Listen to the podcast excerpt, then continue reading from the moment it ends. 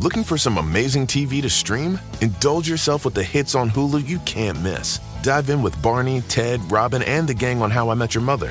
All nine seasons are now streaming on Hulu. Then you can move to Modern Family, Schitt's Creek, and My Wife and Kids. We're talking every episode and every season of these shows. We're talking huge hits streaming on Hulu whenever you're in the mood. Now we're talking.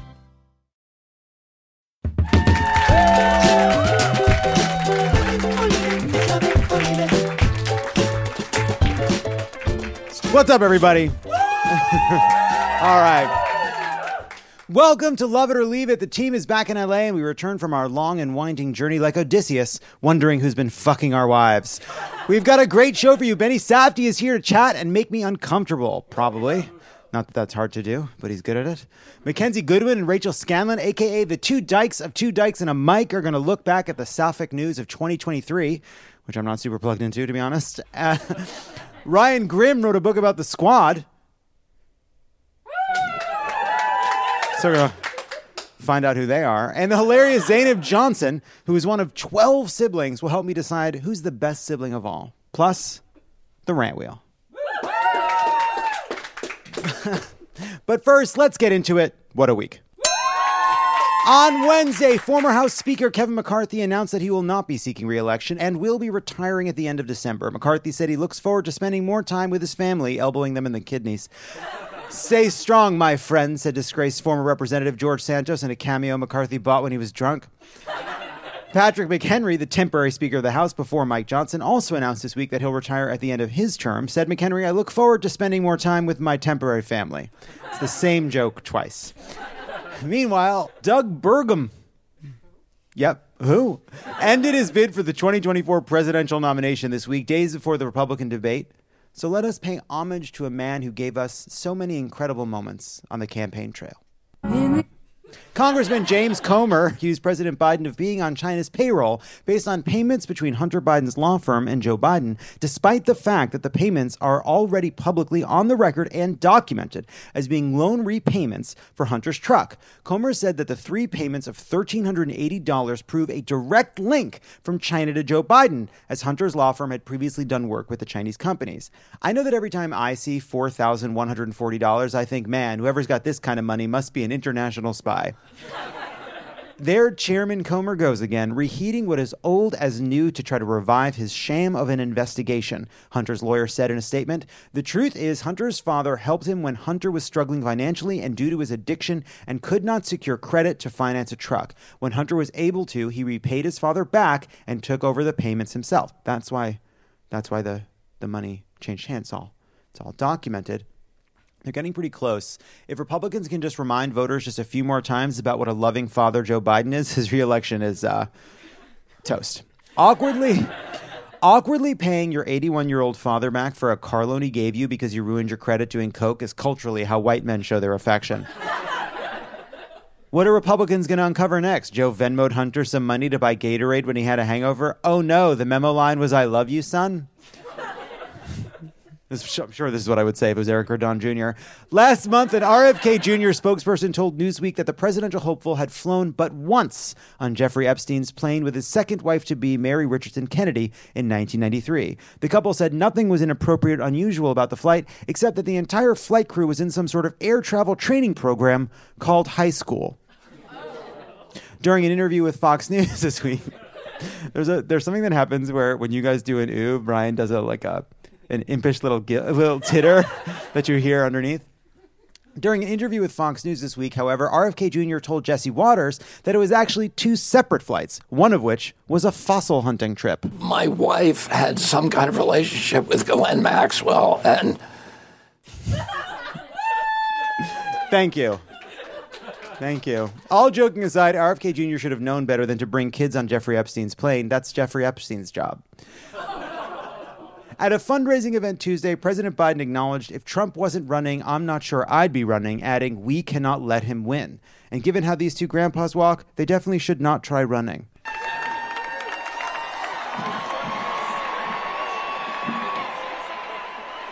Two tough walks.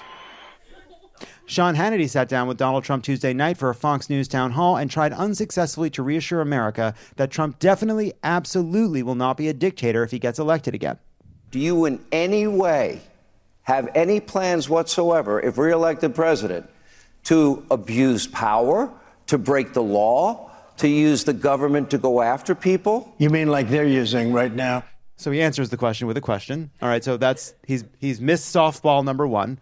Later, Sean Hannity attempted to set up Trump again to say definitively on the record that he would not be a dictator. Under no circumstances, you are promising America tonight you would never abuse power as retribution against anybody. Except for day one. This interview is like somebody's passing the ball for an easy layup, and then that person just swallows the basketball. While Hannity tried to interject and say, no, no, of course he won't be a dictator, Trump laid out his day one dictator plans. He says, You're not going to be a dictator, are you? I said, No, no, no, other than day one. We're closing the border and we're drilling, drilling, drilling. After that, I'm not a dictator. So that, okay? that, that sounds- so we have nothing to worry about. Trump will be a dictator for one day, get it all out of his system, and that'll be that. Reassured? I know that I am. Alabama Senator Tommy Tuberville announced Tuesday that he will end his months long blockade of military promotions, finally clearing the way for hundreds to be approved. There's an important lesson here give up. John Fetterman bought a George Santos cameo for indicted New Jersey Senator Bob Menendez this week.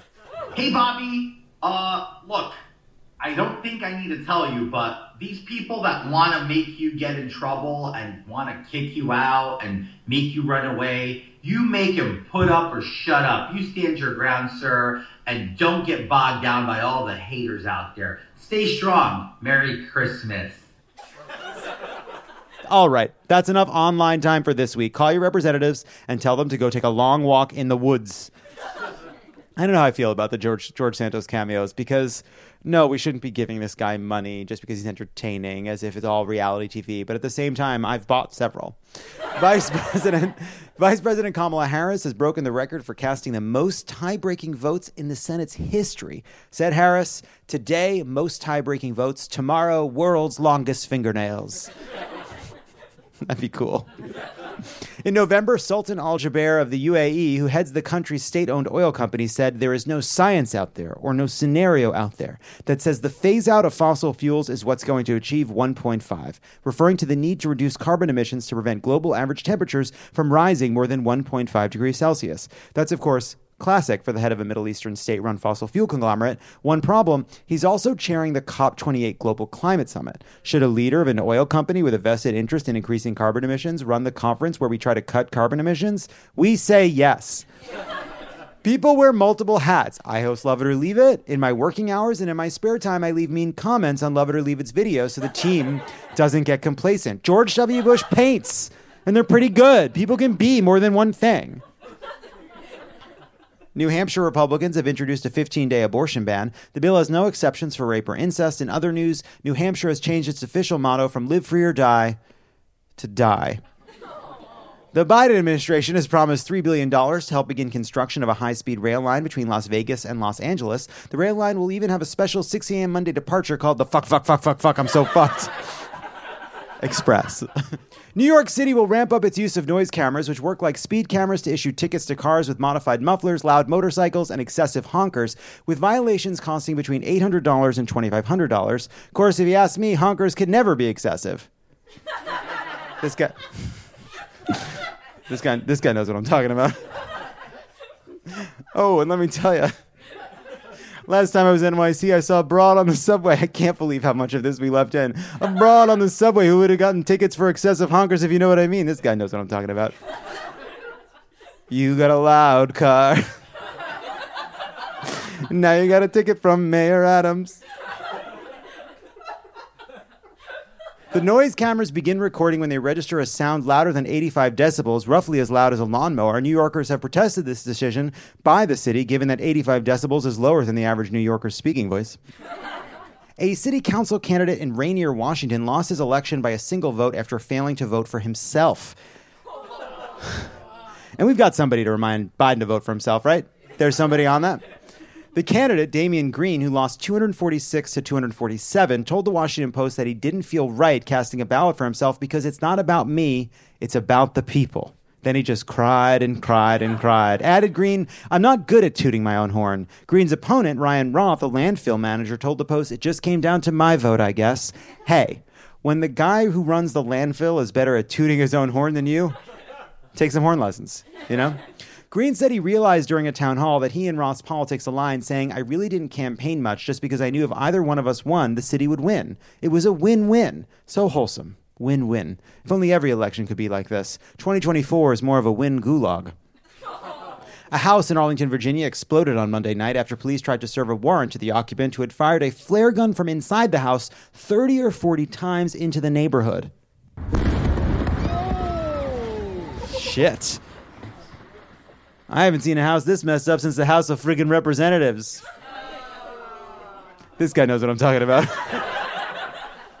Time magazine has named Taylor Swift their person of the year. This is part of a negotiated settlement. Swifties are expected to start releasing hostages once the issue hits the newsstands.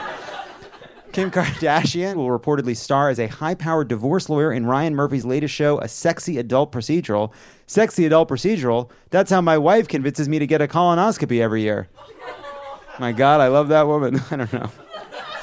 I don't know. Paramount Plus PR reps abruptly ended a BBC interview with Kelsey Grammer about his Frasier reboot after the conversation turned to Grammer's ongoing support for Donald Trump. Grammer reportedly said, A fascist dictatorship. I'm listening. I'm listening. There was a Maris joke we cut. That you would have wanted. All right. According to new lawsuit, Panera's charged lemonade is allegedly responsible for a second death after a 46 year old man drank three of the extremely caffeinated drinks and went into cardiac arrest. Panera charged lemonade kills once, shame on Panera. Panera charged lemonade kills twice, shame on Panera still. Interestingly, they call it charged lemonade because it has been charged with involuntary manslaughter. And finally, this week, Rizz, a slang term that's popular on TikTok, was named 2023 Oxford University Press Word of the Year. And if you're not sure what that means, don't forget to stretch before bed tonight. We come back, a curse conversation. Hey, don't go anywhere. There's more of Lovett or Leave It coming up. This show is sponsored by BetterHelp. Is there something I need to get off my chest? What is your outlet for working through the things that stress you out? Oh man, you know, I don't know, pushing it down, pushing it all the way down, getting it real down deep in there. Squish it. Squishing it, squishing it real tight, fighting through it. Gotta fight through it. Skinny jeans are for dads. Fight it. You fight it. You push it down. We all carry around different stressors, big and small. when we keep them bottled up, it can start to affect us negatively. Not me. Not me. I'm running on rails. Therapy is a safe space to get things off your chest and to figure out how to work through whatever's weighing you down. Uh, I said to my therapist just yesterday, I just feel like I don't have the the the attention span right now to focus on some of these longer term issues. And she's mm. like, "You found a way to say that every session for the past five years." If you're thinking of starting therapy, give BetterHelp a try. It's entirely online, designed to be convenient, flexible, and suited to your schedule. Just fill out a brief questionnaire to get matched with a licensed therapist and switch therapists anytime for no additional charge. Get it off your chest with BetterHelp. Everybody needs therapy. You need therapy. I need therapy. Tommy needs therapy. Mm-hmm. We all need therapy. Mm-hmm. Visit betterhelp.com slash lovett today to get 10% off your first month. That's betterhelp, H-E-L-P dot com slash lovett. People think the new fresh fragrances from Glade are fresher than fresh, like artist Angela. Take a small vacation, dance under sun-soaked trees.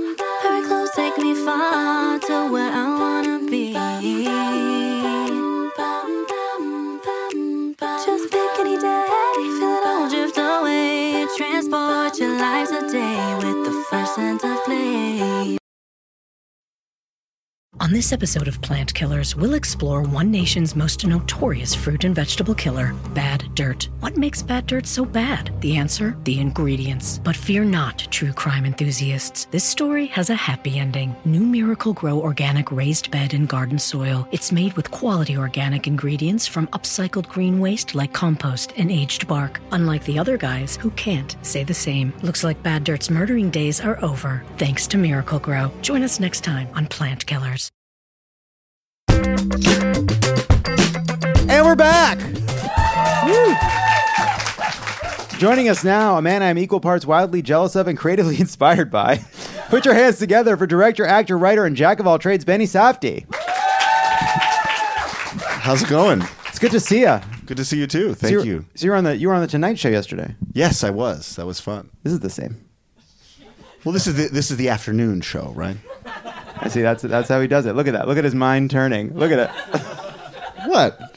No, that was really good. You wore bright silver. You were painted head to toe in silver. Was I? To be on the Tonight Show. I was, yes. Do you like attention?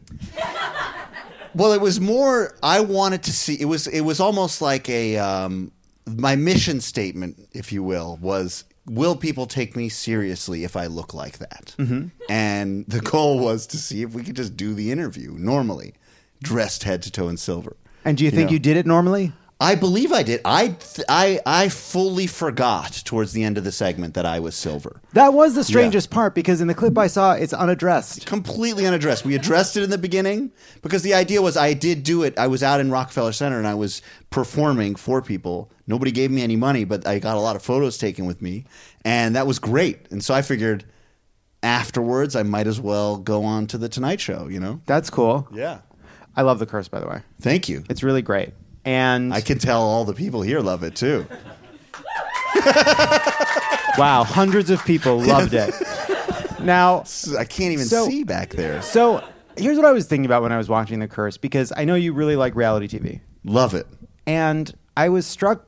I have a hard time saying love it now. No, it's because it's on the screen. It- I know. I, it's I see it. it's just you. Here's the thing: you don't understand how often the phrase "love it" is just used in life I because know. you don't have you're not constantly hearing your name and turning.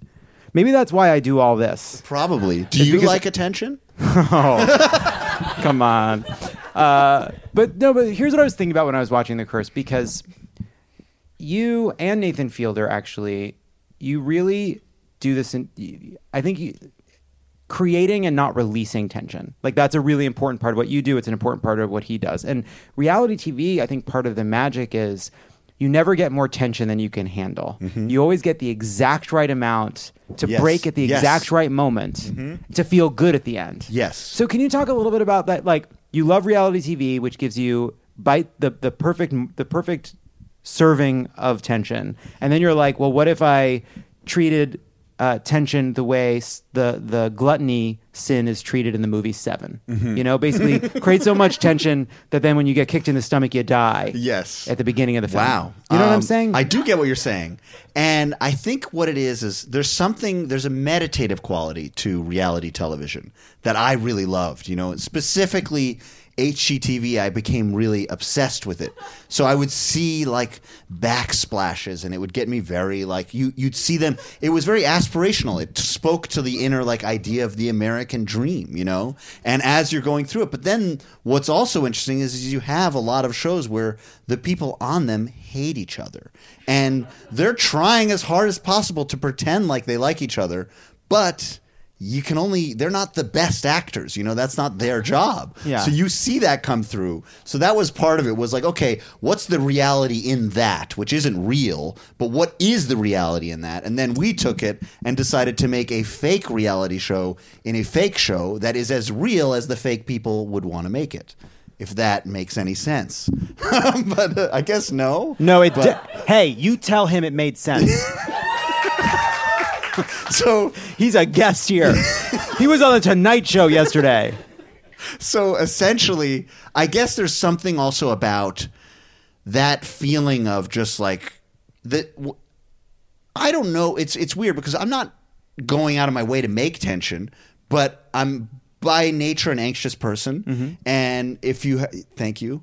Um, OCD, all that stuff. I think if you're hyper in that place, you can't help but be anxious because all you're thinking about is the 500,000 things that are around you in a specific time. And then if you go about to show that to somebody else, that will then transfer the anxiety onto the viewer. But to me, it's not anxious. So it's not like I'm going out of my way to do anything like that. And then when Nathan and I are together, I am we're both anxious people. So it's like times two coming at it from different directions. So Yeah, you are both pretty anxious, huh? yeah, but we have fun together. See, that's where it all started. Is we were we just wanted to be friends, you know. Or I, I we met, we mutually liked each other's stuff, and then a friendship came, and then the show came out of that. But specifically with the show, we liked to ta the pacing of it was very important. You know, there were episodes of Columbo that we would really mm-hmm. watch. He sent me one where Columbo kind of walks down a hallway and dials a phone number on a rotary phone, waits for the dial tone to ring, and then answers.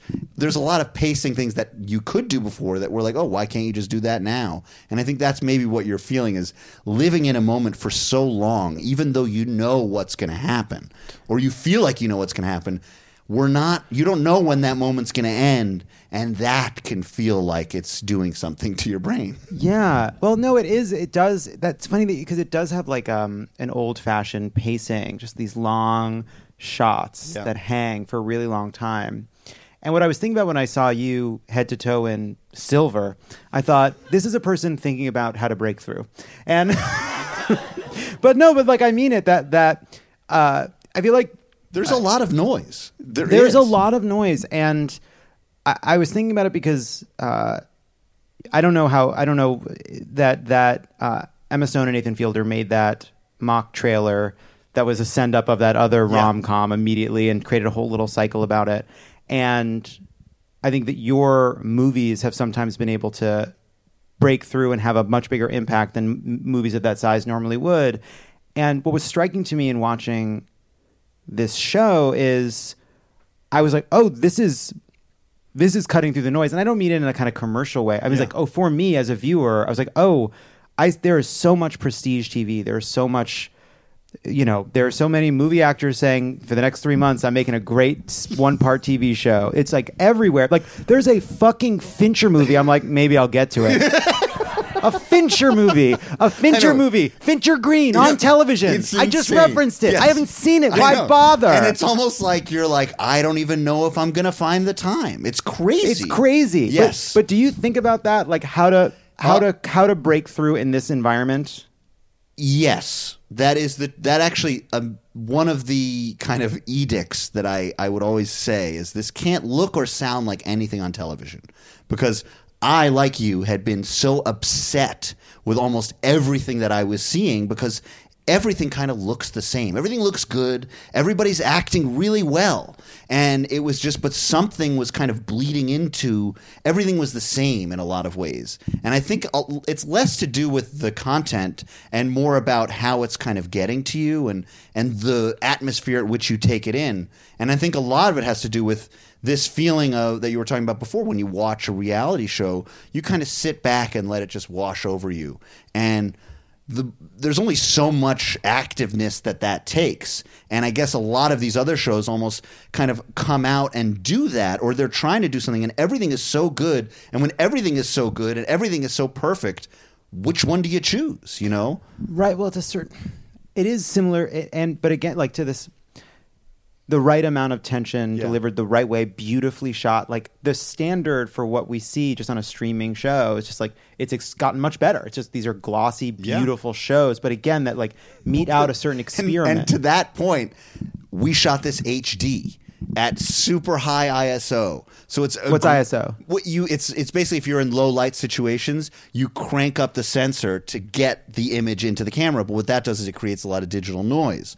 So by shooting at HD with this high ISO, the image looks crazy and it's aggressively digital Yeah. and it's kind of it's beautiful but it's crummy at the same time and that shouldn't be on your television set. There's no reason that should be on your television set so much so that it was so hard to get showtime to agree to let it be on their television set because they're like it's gotta be 4k and we're like it is 4k and they're like well how did you shoot it? And we're like it doesn't matter. Speaking of things that are crummy and yet still good, I want to talk about uh, your costuming for the show. Uh, can we put the costuming in general or dougie No, Dougie, your Okay, character. Can okay. we put up a photo of of this guy? Um, so I would just if you're this is an audio show, I would describe Dougie's look as Chad Kroeger from Nickelback meets Howard Stern. Is that is that fair? Was that was That's that also very what fair. you were were That's you going very for? fair. Yes. There's also there's like there's a little bit of Johnny Depp in there. There's Hmm. also um, uh, there's just there's something about what I will say is when I put those rings on, and it wasn't until like two weeks in that I stopped having to look at the picture that told you which ones went on which hand. And once I put them on, though, it almost was like a medieval f- form of armor. And I went out and I just became a different person. I could walk out. I could, hey, yo, stop right there. Like you're, you want to use your hands more when you have that stuff. When you're using your phone and you got a thumb ring on there, you're really just like sliding up. You want everybody to see it. And so there is this, there's this performative quality to what he's wearing, but it's also, he's not, the clothes aren't wearing him. You know, he is a part, they're all one thing. But what's important about it is when you see him, like you just said, you can immediately think of, oh, I know that guy. I know exactly who it is. I know what he's trying to do. I know everything about him. But then it becomes our tur- turn to try and show something different, you know, show an insight to him that you may not have looked at or prejudged and said, "Oh, I'm just going to not think this guy's got an inner life because he's so obsessed with his outer appearance that he doesn't have anything in there." But there is a deep sadness in there, and he's covering up for it, and he's trying his best to make himself happy. You know, there was a scene that we wanted to have in there where he went shopping, and as he was shopping, all he wanted was the um, approbation of the person selling him the clothes. He wanted to know if it looked good. He wanted to. He wanted that from them because he wasn't getting it from anybody else because he's so lonely. Anyway, so it's there's a lot that can go into it, but I think it's just about trying to understand people at the at the end of the day. Well, so in the first episode, Nate, they Nathan the, the the Emma Stone and Nathan Fielder characters they're they're basically trying to convince themselves and anyone that listens that they're good people. Yes. we're good people. We're good people, and we we see the dishonesty in that. And then the character you're playing is just a kind of hardened reality show Mm-hmm. who's just trying to get his shots. He doesn't give a fuck.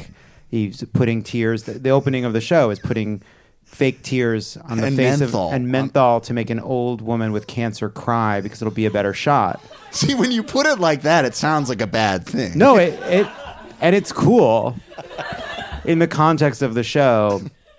Uh, and and throughout, it's like no, no, we're good people, and there can be winners without losers. Yes. and they're trying to make a reality show that tells that lie. Can you just talk a little bit about like?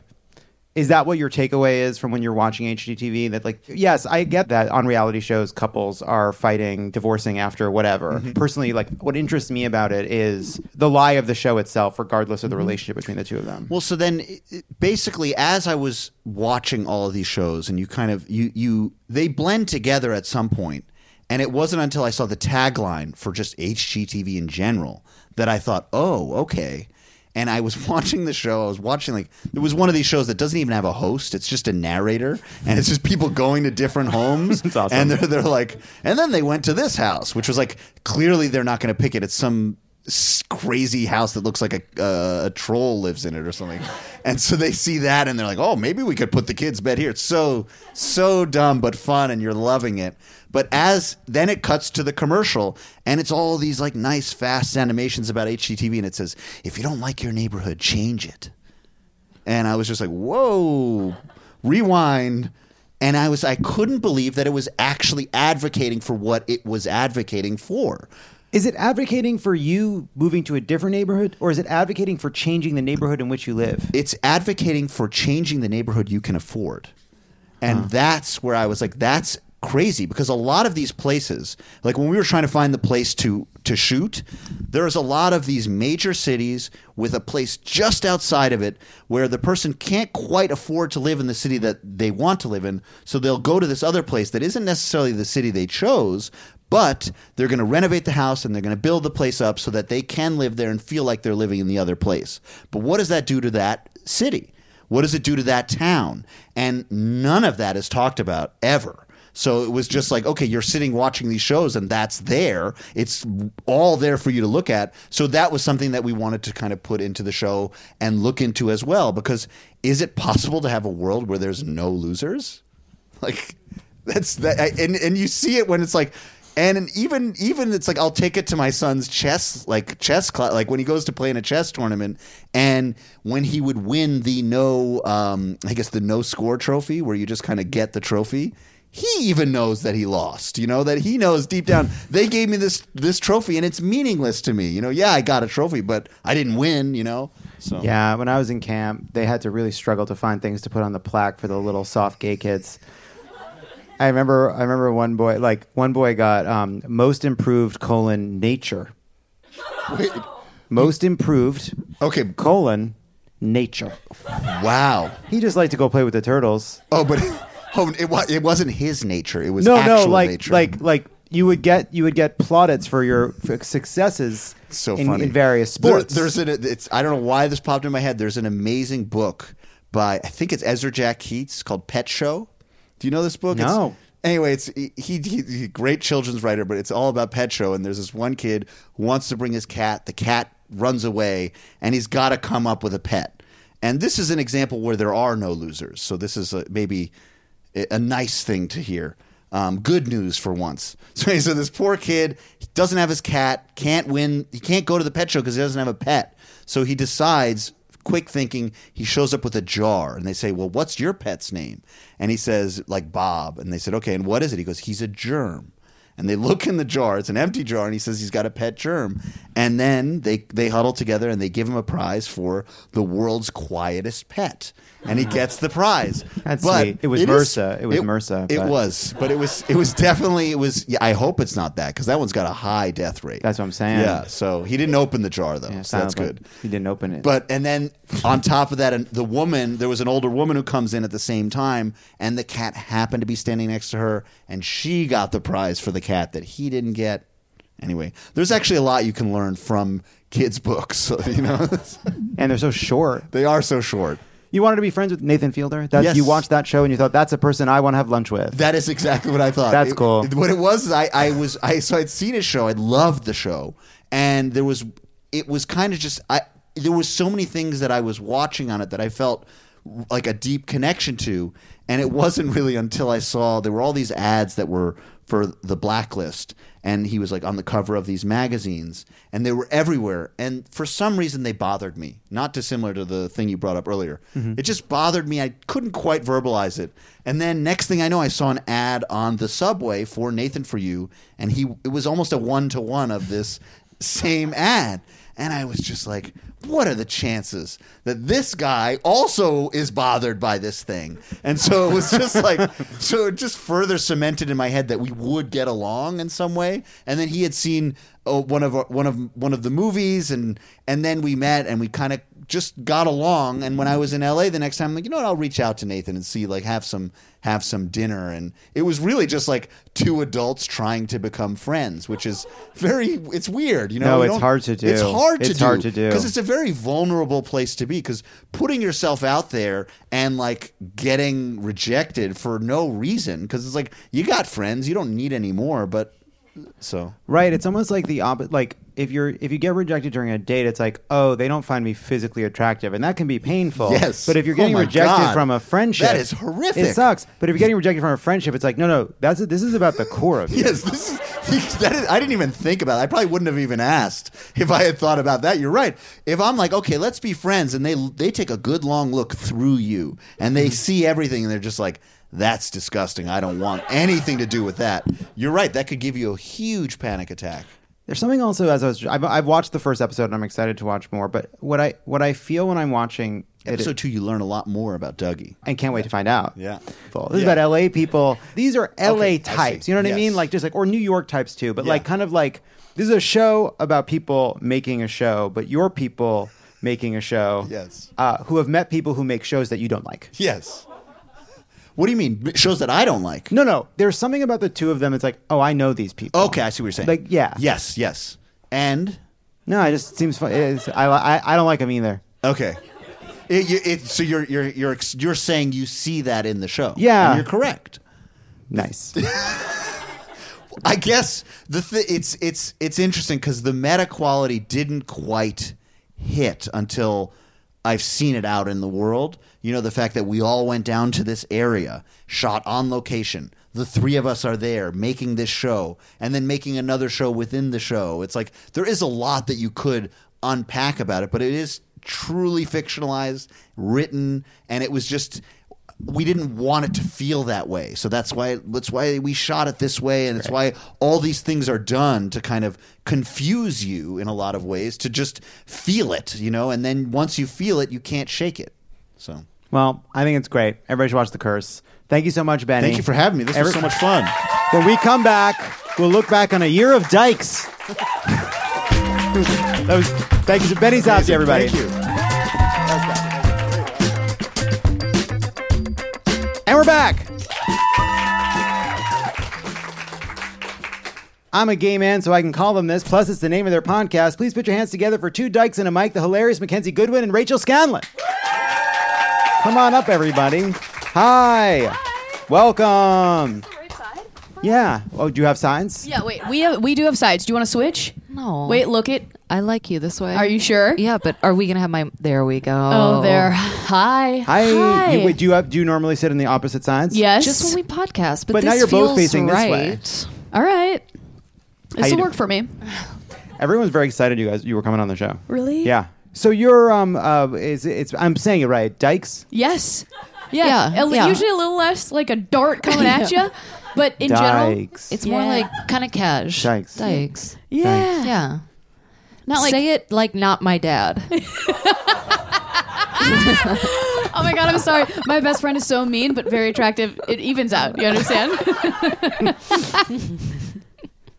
Soften the D. yeah. Dykes.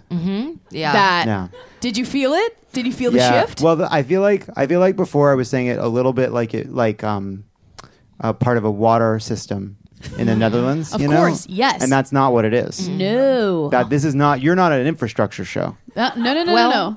You're not. Partially. But we do deal with a lot of wetness, I'd say. Yeah. Hey. Hey. We are a science-based podcast. Yeah. Yes. There's actually three tenets of our podcast, if I may. Yeah. Please. The first tenet, Science. yeah. So we mm-hmm. kind of got we go out there, we gra- we gather the data, mm-hmm. we come back, we feed all the young dykes the data. Right. Number two, It is the queerness of Taylor Swift. Taylor Swift, and number three. I, I want to say MILFs. Yeah, is MILFs kind of is a the huge love of one. MILFs are the mm-hmm. three tenets that hold up two dykes and a mic. Right.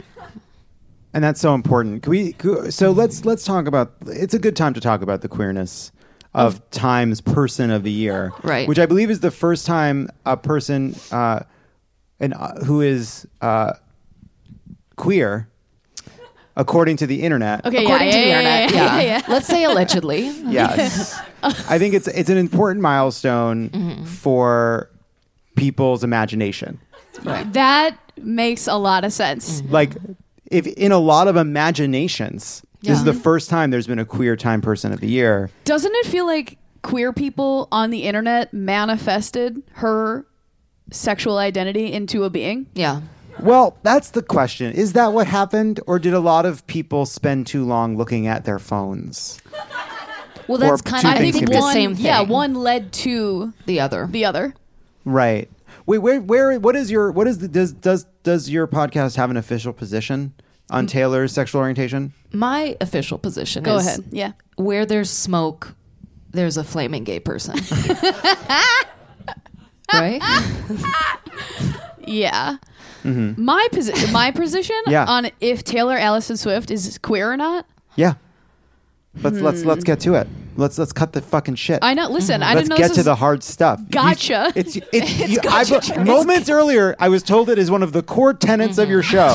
but this feels like gotcha Yeah, I feel like what's going on here? This is a topic you raised. you know what? We, we walk off the set. I know that when I listen to certain music, I can feel a a closeted alto in me mm-hmm. Okay. feeling awoken. Mm-hmm. I'm hearing certain harmonies, I'm hearing certain storylines about summertime, and I know that I know that feeling. So I will say this is what I'll say as my official stance. Okay. I will say that her music is sapphic and that woman is seemingly straight. Here's my but like how many gay people have to say, boy, that woman sounds gay. Right. For you to be like, maybe. Yeah. I mean, I don't know. Sometimes like sometimes I've been I've been I've been tricked by a few straight people though before. I've been tricked. Oh, yeah. Yeah. Like, you know, when you're looking at somebody and they're making love with you and then they're straight. So like there's no way to know. There's no way to know. Yeah. Well, I mean, look, I, I think, I mean, Travis Kelce exists, Yeah. Does he? right? He's in the world. That's actually another Have you seen tenet of our podcast. I mean, uh, that he's fake. that he doesn't He's exist. AI. That that that the Kansas City, I believe it's pronounced chefs, is right. That's why they. It's a They're- it's a barbecue thing. Yeah. Yeah, they're cooking up a Yeah, sport. they're cooking up. They're cooking up touchdown. yeah, they sure are. They sure are cooking up some. Hey, hey, come on into the kitchen because we're gonna watch the chefs score some touchdowns yeah, yeah, baby. with Travis and all of his buddies. Yeah. All the boys. all the boys mm-hmm. on the team, the straight boys. I mean,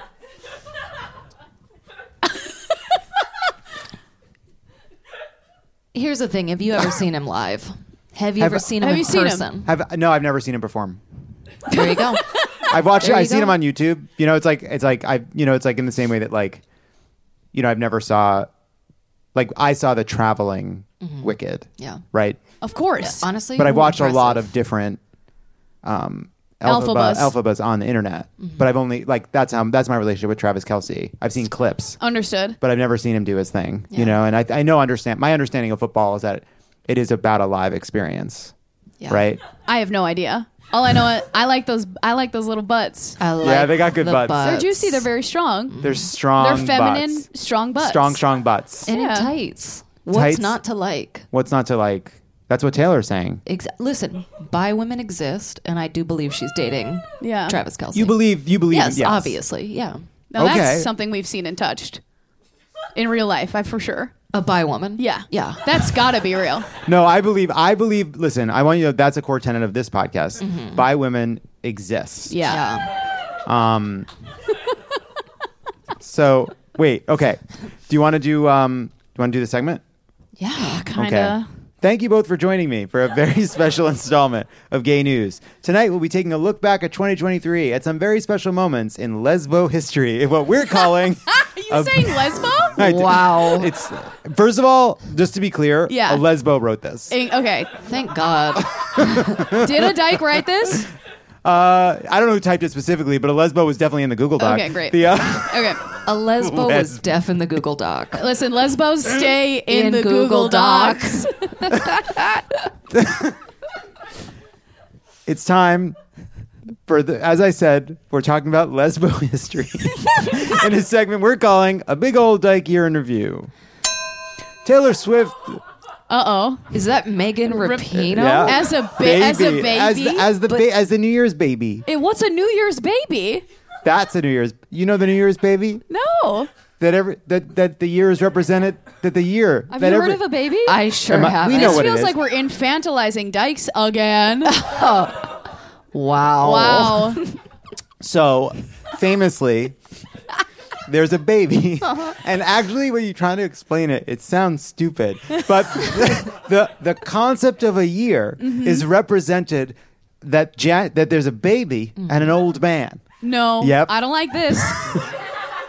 and the baby represents, ooh, it's a new year, and the old man says goodbye to the old year. The year he pass? dies. He dies at the at the end of the year, right? From what? Well, what do you think happens to the New Year's baby? No, no, the baby doesn't die, right? No, the baby becomes the old man. The new the baby lives for one year. That's this is fucked. the if I'm baby being lives honest, for this one is year. fucked. The- I didn't make the graphic. I don't uh, like it. Wait, I'm so, and I, I won't hyperfixate on this for too much longer. Where did you see, like, where have I missed this? Is it something you see on your phone or on TV? Is it like the Macy's Day Parade? Like, I think it's like an intrinsic part of culture that exists And it just blew right over the two everywhere. dykes. Like yeah, it just blew. Yes. Okay. Yep. Fuck. Yep. It was a '70s Oh, cartoon, we're although too I think it young. precedes that. I think it's like ancient. I think it's very old. Brian, Google it. Certainly not ancient. The cavemen used to. I think it's cool. I don't think. It, I think that like you said, I won't hyperfixate on this, but I think that you couldn't unless you. It doesn't become hyperfixation until you've done it for some time. You know what I'm saying? You fixate on it, and then once it feels like it's time to move on, and you won't. That's when the hyper kicks in, don't you think? I don't think you know what it has felt like in here. That's and that's so important. Tell, oh, so here's what happens. Mm-hmm. We read these news things, and then after the story is done, we say we normally would say but up up up up up up gay news, but we'll say instead da da da da da da da da dyke news. Fantastic. Is that okay? Perfect. Oh, I love that. So we got to kick it off. Da news. Oh. Well, you didn't give us a chance. And how many are we hitting? Well, we can stop whenever. Okay. Okay. Three, two, one. Dyke news. Taylor Swift broke a million hearts this year when she fell in heterosexual love with NFL star Travis Kelce. With Joe Alwyn, they had a theater waif. With Matt Healy, they could hold on to his gay little haircut for hope. Travis Kelce is straighter than a Super Bowl Doritos commercial starring Kevin Hart. Listen, no one should even comment on Taylor Swift unless you want to be torn apart by hundreds of desperate, touch starved queer women. And I didn't write this. Uh, You did go. You did very good though. thank you so much. Um, and that being said, I thought Reputation was overrated. That's literally messed up. And I want to say, backstage, Rachel and I were like, we cannot say this. We can't say that. The Dykes will rip us apart. I know. Reputation is the best. It's the gayest one. It's the It's sexiest gayest. one. It's, very so- erotic. Ah, best part of the concert too. Yeah. It's You like win. you bet. That's your favorite era? Um, no, I'm an Exile. I love Exile. Yeah, I love Exile. Exile. When I I listened to Exile for that was a song like uh, like I mean hundreds Mm-hmm. of times, just like repeat, repeat, repeat, repeat, and uh, then I was better. Yeah. Yes. yeah. Taylor know? Swift healing the queer community.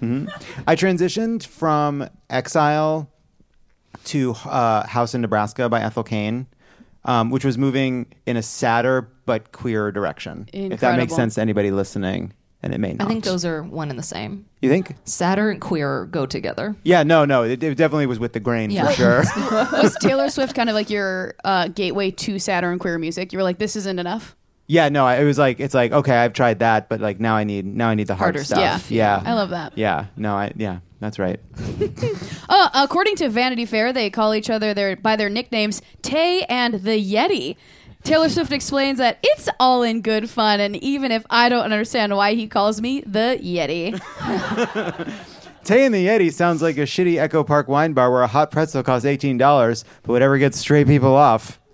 You know, yes? I mean, this has been getting them off this has been like for a long time. I have to tell you something. yeah. uh, when Taylor Swift started showing up with Travis Kelce, the um, the uh, the Gaylor denialists, Yes, the my- Hetlers. the, the Hetlers, a term you know, a term I I love. Yes. Uh, a term they coined. they became so fucking smug. Yeah. I The. Hetlers have been on a high. We this got is to cut by them down. erasure, though.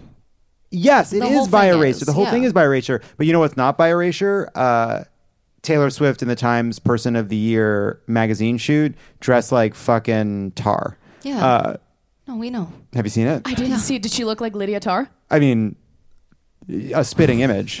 It's Wow. It's gonna it's it's gonna blow your mind. Oh, I can't wait. It's gonna be great. Holy moly. Da- da- da- da- da- da- Gay da- da- news. Gay news. Dyke news. Sorry. Okay. Subaru unveiled a flying car called the Air Mobility Concept at October's Japan Mobility Show. Let's look at this car. Wow. Ooh. It okay.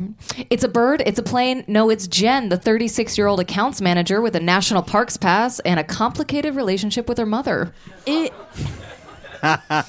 if you haven't seen it, this thing slaps. It looks like a prop from Dune 2. What are you lesbians doing right now? Bachelorette star Ga- Gabby Windey came out as queer in August, hard launching a relationship with writer Robbie Hoffman in an Instagram post reading, Told you I'm a girl's girl. Turns out her final rose was more of the Georgia O'Keeffe variety. that rocks. That, Yeah. that was good. The Bachelorette. Gay Gay news. news. You, you, we switch, are we want to do Dyke News? I thought we were. I thought we were doing Dyke News. It comes natural because we also have a theme song called Gay News News. You do? Yeah. Yeah, Let's do a- yours. Okay, perfect. The Bachelorette is doing the Lord's work. If a woman isn't gay to begin with, she will be after talking to 35 men. That's so true. That's good. That's good. Booksmart star Beanie Feldstein married producer Bonnie Chance Roberts in May in a summer camp themed wedding. As of yet, no beanie babies. Yuck. Iconic. We loved it. The band Boy Genius, composed of Julien Baker, Phoebe Bridgers, and Lucy Dacus, earned six Grammy nominations for their debut LP, The Record. The only thing left to do is date Lovett or Leave It head writer Hallie Kiefer, said the band in a legally binding contract. wow, you can't make this stuff up. Hey, if you uh, use context clues, you might be able to figure out who the lesbo and the Google Doc is. Got her. Gay news, news. News. Incredible. Does it echo on forever? Yeah. Yeah. Nice. Two months after splitting from her husband, Sophia Bush was rumored to be dating pro soccer star Ashlyn Harris, who filed for divorce from her wife and fellow soccer pro, Ali Krieger. Some would say that the World Cup runneth over. Nice. Oh, I got. Here, I want you to do this one. Can you read mine? I decided I can't do it. Oh, okay. Yeah, yeah. when asked about it, Harris simply said, What can I say? I love Bush. nice. You did that so much better than I was going to do it. Uh, speaking of soccer, two time World Cup winner Megan Rapinoe retired this year, playing her final game in November. That's so funny. I was just saying that I wanted Megan Rapinoe to step on me in a pair of cleats, and here it turns out she was actually a soccer player this whole time. Gay news, news, news, news. It's been so nice meeting the two of you. Same. Thank you Look so at much. this. Thank you for having us. I feel like we really connected. Yeah, I think so. Do you think so? Yes. Let's go see the Eras tour now. Oh, I don't need to see it again. It wasn't long Okay. enough, and somebody. Even take it. I would see it again. Let's go. Let's go. Yeah. Well, should we go now? Yeah. Have you? How many times did you go? No, we just saw the movie together. You saw the movie? Mm-hmm.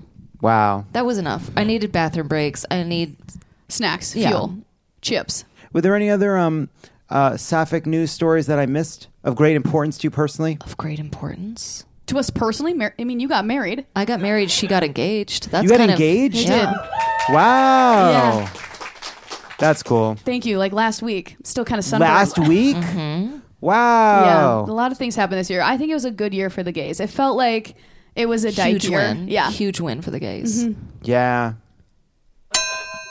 There's our baby. And there's Megan Rapinoe as a baby. Cute. Thank you so much to Rachel and McKenzie. Go listen to Two Dykes and a Mic. When we come back, Ryan Grim is here. Woo! That was great. Thank you guys. And we're back. Reporter and author of the new book, The Squad, AOC, and the Hope of a Political Revolution, Ryan Grim. go. Here you go. Welcome to the for you. show. Thank you. Ooh, this is good. This is good. The one we have at the office is just a It's a printout. I know. That's, that's now so there's a better. real physical Real book. Real Look book. at that. This book, in since it's been released, has gone through a news cycle like the Squad. yes. Which is interesting and I think a good place to mm-hmm. start. So conservative outlets got a hand got their hands on the book and started taking parts of it out of context to blow up fights between Democrats, disagreements between AOC and Nancy Pelosi, uh, uh, uh, misrepresents disagreements or discussions between people like Pramila Jayapal and the squad. Uh, can you talk a little bit about just what happened? Yeah, it's it's been surreal to watch it unfold because I covered this period, and by this period I mean say like 2018 and 2019 when the squad is first coming into office and becoming this phenomenon. They all had, and AOC in particular, had a higher name identification with Republicans for the first like year and a half of their term time in office than they did with Democrats because of the 24/7 right-wing ecosystem just blasting them call, just calling them every single name in the book.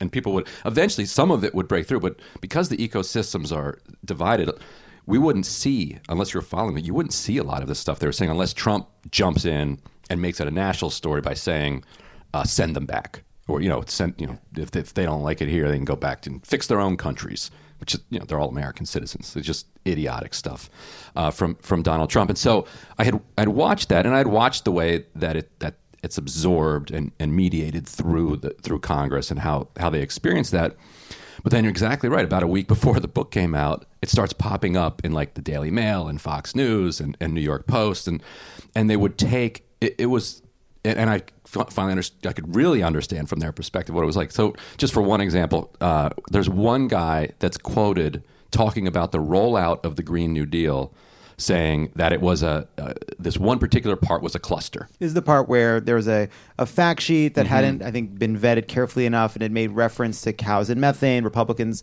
then took that and said AOC wants to get rid of hamburgers. The right? of Yeah, yeah, yeah. And so that part, everybody already agrees. No, like nobody would actually disagree that that particular little part was a cluster. Right. Yeah. So what they do is they they take that, they put it in my voice rather than somebody else, and then say that I said that the entire Green New Deal is a is a, a cluster and a disaster. Never said anything like that. It's just and, and just on and on throughout this coverage, and then the and then each article would then kind of use the false stuff in the the last article and then make it even more false, like a game of telephone, except it didn't start with something true, and then by the end of it, it's it was just so wildly distorted. It was it was amazing. So there's been this debate has happened many times where the question is when Democratic moderates in swing districts who have legitimate political challenges and who view their success as candidates resting on their ability to persuade moderates and independents in their districts, which is a real phenomenon that is that is a serious challenge for them. At times, there would be an intra-democratic debate that says, uh, "Squad, the left of the party, is making my job impossible. That I'm being painted by their brush. Those are the players." But then you step back and you see the game, Right. and that there is this big media apparatus that exists to elevate not just the left, but the kind of missteps, Yeah. worst examples, worst messages of the left. And I'm just wondering how you think about that because we are a big party that has to have space for AOC and the squad, but also people in Michigan and Ohio and swing suburban districts that need to win as well. I, th- I that is a very real problem, and I think what Democrats can most effectively do about it is not attack each other over it. So so often you will have, say, Fox News pick up something, distort it, flip it, and then fire it back at Democrats, and then you get this entire cycle of Democrats getting asked, "Do you condemn this thing?" And you're seeing a bunch of like House resolutions on the floor now, like, "Do you condemn this? Do you condemn that?" Uh, you know, how often have you condemned it? How specifically have you condemned it? And uh, this, there was a recent resolution where you had something like 90 Democrats just vote present on it, and I thought that was actually an interesting and smart step forward. Where it's like, you know what, we we can't win this game. Like we're not going to win it. And I think I think the center left uh, Democrats who who are concerned about this phenomenon from from left over to right, then coming back on the center left, should read this book, should listen like directly to to the left, so that when they start hearing this stuff, they'll be like, "Oh, that actually doesn't sound right." You know, let me let me not let me not amplify that. And then anybody in the party who is amplifying that stuff uh, should be disciplined if they're doing it in a in a bad faith, dishonest way. One other thing that, that that I think at times is sort of hard to square is AOC as a political figure clearly I think is has kind of two big uh, uh, strengths. One is the strength of her worldview, the, an ideological worldview that clearly like has a lot of purchase, especially with a lot of engaged young people who are upset, angry, disappointed, frustrated, hopeless, and looking for someone who mm-hmm. who carries that torch. And on the other is the fact that she is an incredibly charismatic and smart and capable and persuasive messenger. Mm-hmm. As you sort of worked on this book, as you talked to people, did you have any insights about the way those things work together? I mean, one thing that's happened in recent weeks is you've seen a lot of people be pretty fucking surprised when John Fetterman say, who they really like because he was like he was pugnacious and and had a lefty spirit and energy, Right, right. right? Suddenly takes a kind of I think more centrist view on Israel, a more pro-Israel point of view. But how much did you think about personality-driven politics versus ideologically driven politics? So I, I think I think it's both, and I'll tell you like one one story that I reported through the book that, and curious for your take on this because I bet you will have uh, encountered some of this yourself. So you have to imagine, you know, she comes in, you know, cold to politics. Like I, she was reading about politics. She's smart. She went went to Boston University, uh, so she's like an engaged person. You know, she was a volunteer for the Bernie Sanders campaign, but she's never served in office. She hasn't been worked on professionally on a campaign.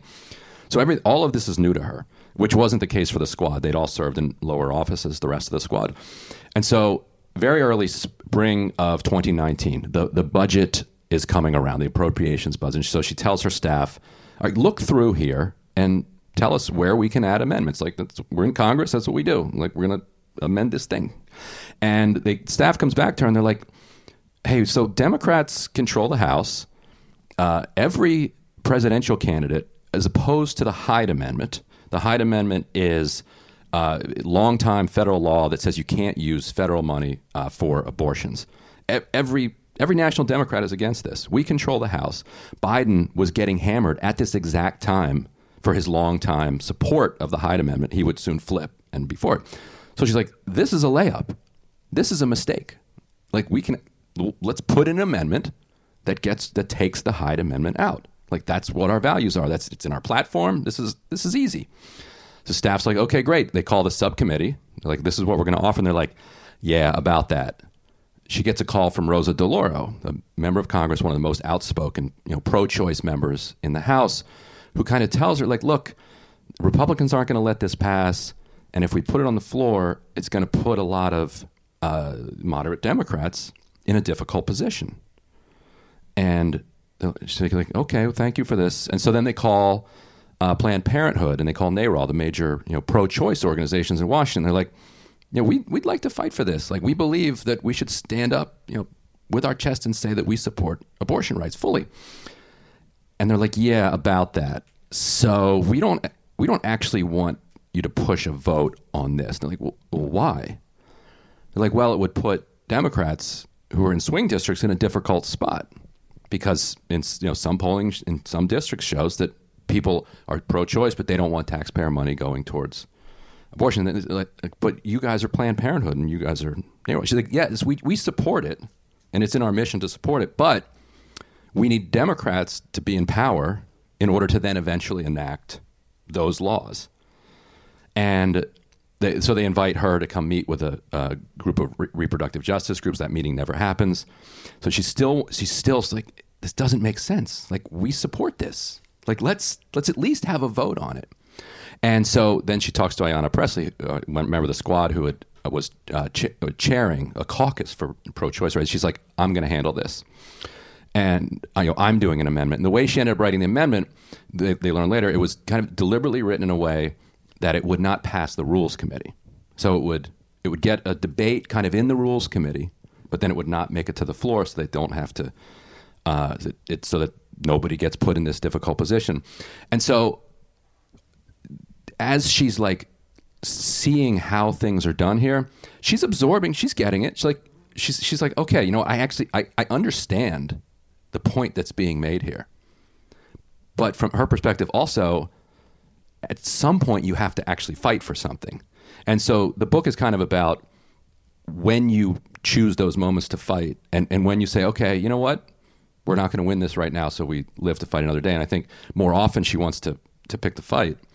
Uh, but, uh, you know, so, so far, uh, I think, so I think what you've seen with her uh, is somebody who is now kind of much more accepted by the rest of the party because I think she has kind of accepted some of these tactical lessons. And so, I, and there was a there's a poll that I sort uh, sort of end the book with, uh, where New, New Hampshire voters were asked who the who their favorite Democrat was, and what what shocked her and shocked me when it came out, it was her. Like this, you would not you would not, not have expected like five years ago this kind of controversial figure who is being used to kind of divide other Democrats would now be in a position with having, having the highest approval rating of any Democrat in the kind of first primary state.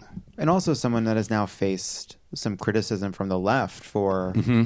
for Right, probably not uh, unrelated. Yeah. Right, not unrelated, but like sort of, oh, you know, what did we ever get for AOC? She's now just a normie dem. She's she's all these things. It's it's fascinating to watch it unfold because I do think it's a challenge to understand like when is the role of the left to accept what's possible and when is the role of the left to change what's possible. and to, yeah, to question it. Look, you guys are wrong. We actually can do more. right right and and and i think a left that always says we shouldn't accept our current realities is, is a left that will be pushed aside Right.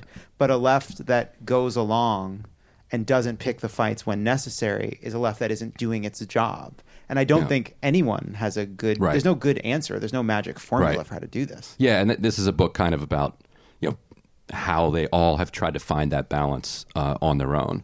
Yeah, and it is it is amazing that all of like so much of this has fallen on the shoulders of someone who was new to politics, who who his success is born not just of kind of representing this view, but doing it so well. I mean, I've I've gone to interview AOC a couple times, and uh, she is, I think, one of the great messengers Mhm. in the Democratic Party in politics who has an ability to kind of tell a story and do so carefully. Sometimes I think more carefully than other figures on the left, and I think sometimes that blowback is um, kind of uh, uh, almost like not a resentment of AOC, but the resentment of of reality. Right. Yeah. sense? Yeah. I can see that. Yeah.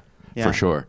Yeah. There, there was there's another a quick moment in there where uh, there's this. If do you remember the TurboTax blow up? I do. So just as this is coming up, she she reads this article and they, tries to find other people that will you know do something about this. So just so people Yeah, yeah. understand this, basically, uh, taxes are stupid, and the way we file them are incredibly stupid, and these these services like TurboTax and all these other kind of businesses thrive on a system that doesn't need to exist. That Yeah. that that that a lot of what we do when we file taxes could happen automatically, but it isn't allowed to happen because if it did, this business would be eliminated. Yeah, and so there's a, a bill that is then going through the House, Democratic controlled House, that would make it illegal for the IRS to make its own free turbo tax system. And after the pro public article comes out, nobody's willing to stand up against it. And she and her aide are like walking down to the to the House floor.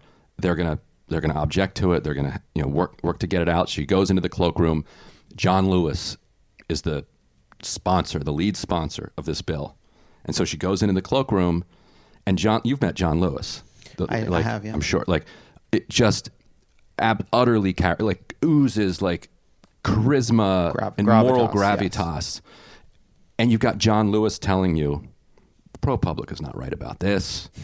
They, they're, they're not reading that right. And also, there's all, and maybe even if they are, there's all these other good things in the bill that are so much better. And and so even even if they're right, it's worth doing this. And so she like she comes out of the cloakroom and she's talking to her aide. She's like, John Lewis is making some really good arguments, and it's it's it's hard. And the aide told me, he's like, I could. What could I say to her? Like, I'm not going to go tell John Lewis that he's a sellout. Like you you go tell John Lewis that he's a sellout. And so she's like, what do I do? He's like, he's like, you cannot vote for it. Like you'll you'll get killed. He's like, you should go in and ask for a recorded vote, um, and then vote against it. and It's going to pass. Everybody loves it. Uh, she's like, all right, I'll, I'll I'll see what I'm going to do. And she goes onto the House floor, and she gives a one minute speech, you know, where she praises John Lewis for all the work that he did on it. She then adds, this is a really bad provision, and we should strip this one out. And then, like the moment of truth comes, the the, spe- the speaker gavels like, all in favor, aye. Everybody's aye. All in favor, no. And that's when usually somebody says, I request a recorded vote. But if nobody says that, The ayes carry, and the, the ayes carry it. Uh, and she and Katie Hill were the only ones who had raised an, any objections. She couldn't. No, none of the other squad wanted to do it either. No objections. Ayes carry it because in that moment she she couldn't kind of put her. She didn't want to be the one who was going to put all of her colleagues on record. But at the same time, people are like, "Yeah, but that's what you're there for." And then and then and then the outrage, you know, grew even further, and the Senate was like, "Okay, we're not doing this," because there was so much outrage. People are like, "Really? You're going to pass a law that says we can't file our taxes for free? Like we already have to pay you the taxes. Now we have to pay to pay the taxes." yeah, Uncle Sam. So, but, but, but as her aide was saying, it's it's it, it's easy to judge, but also you try it. Like it's really this. It's it's difficult stuff. And I do. There's something very. It's very poignant and sad to be at this point where some of this has been so demoralizing for someone like AOC, someone who takes this chance to become a member of mm-hmm. Congress and kind of runs headlong into the realities of this job, a job that was ugly and difficult, Mhm. even when there wasn't a kind of recalcitrant and f- fascistic right wing movement in this country. This is a moment where I think a lot of the left feels demoralized, uh, regardless of. I think that that you know you see a debate over, especially people that are like very engaged about how much credit do you give someone like Joe Biden for efforts on student loans, even though you can't hold him responsible for the court for the biggest investment in climate in history, for uh, playing his hand as well as he could. At the same time, you see this in this divisive debate over Israel that has um, uh, alienated Yeah. a lot of people on the left who are critical of, of the Biden administration's uh, failure uh, to to call for a, a, a ceasefire, a, a permanent ceasefire. What do you, as someone watching how this the sort of relationship between the center left and the left, there was this there was this piece by Robert Kagan everybody's been talking about about you know that we're on our, we're on the cusp of a dictatorship from Trump. And one of the points he makes among a lot of worst case scenario points is the left is fractured. That is what Mhm. happens in a country that is vulnerable to this. Uh, what do you see in your reporting as a path to reminding or cajoling or convincing or making changes that make possible uh, a the left to come together. And I, I, I think one, one thing that you see is a kind of loud element on on social media that gets that gets overplayed. Mhm. I think I think broadly speaking, despite some of the that noise that you were hearing up until October and the and this uh, catastrophe in, in the Middle East, you actually were seeing the center left and the left, you know, pretty well aligned. You had this remarkable um, moment during the the fight over Build Back Better and the Inflation Reduction Act, his gigantic, you know, Biden's gigantic you know, social spending and climate package, where it was the people in the swing districts that were teaming up with the Progressive Caucus, saying, "We need this. Like, we need something to run on. You've got to pass."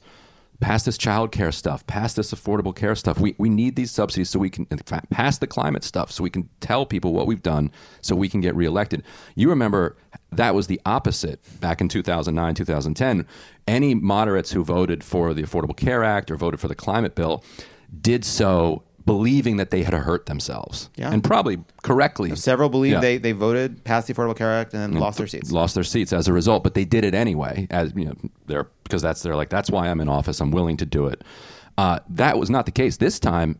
Their their political incentives and their kind of ethical values lined up. They're like we need this. So you got to a place where the left and the center left were rowing like in the same direction against just a handful of marginalized uh, Democrats. Kyrsten Sinema, who's not even a Democrat anymore. Joe Manchin, who's going to who's going to be gone, might run as a third party candidate, Mhm. and then uh, Josh Gottheimer and his what he, called them the unbreakable nine that were going to kind of stop Biden's Mhm. agenda. So, so you're back back in 2009, 2010.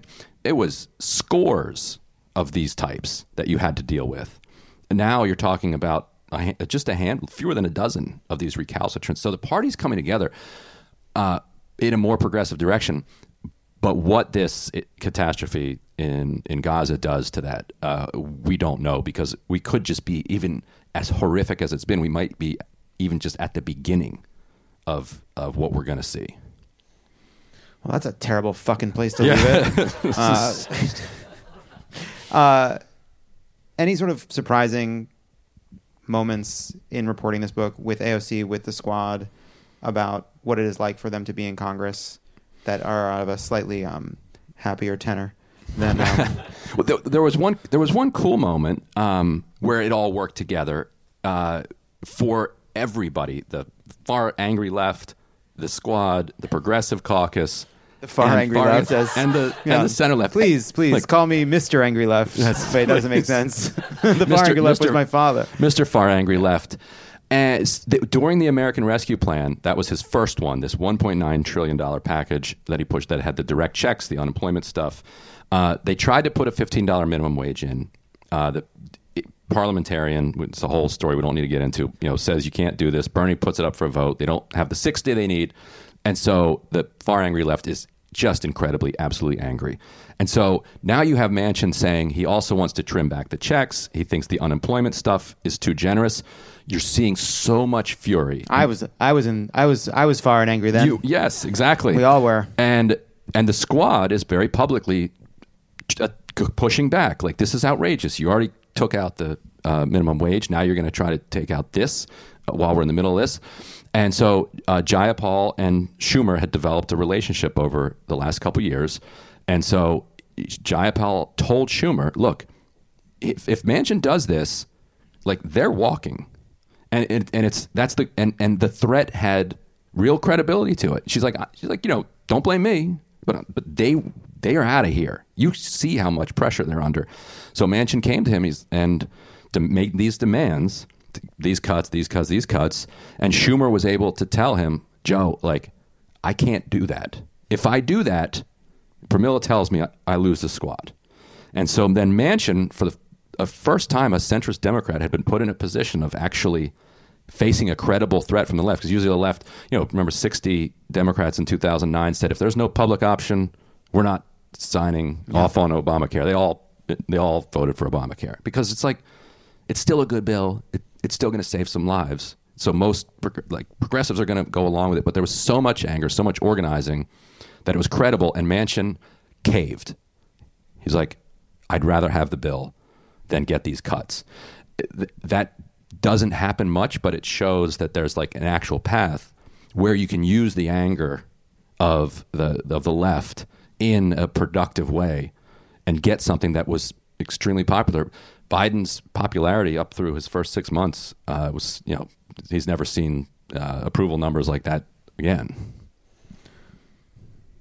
Well, you brought us back down a little. Sorry, They were- but that was good. But that was good. Yeah. But that was good.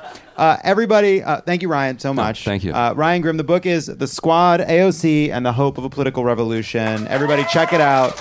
When we come back, sibling rivalry. Don't go anywhere. This is Lovett or Leave It, and there's more on the way.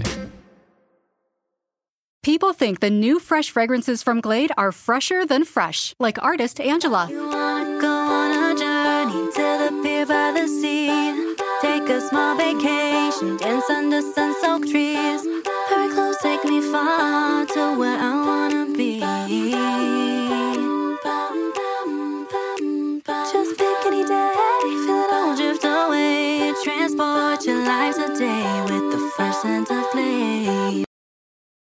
They say plants like music. Yeah, no, like really, they, they respond to the vibrations of it, which means that this playlist you're listening to, the plants are too.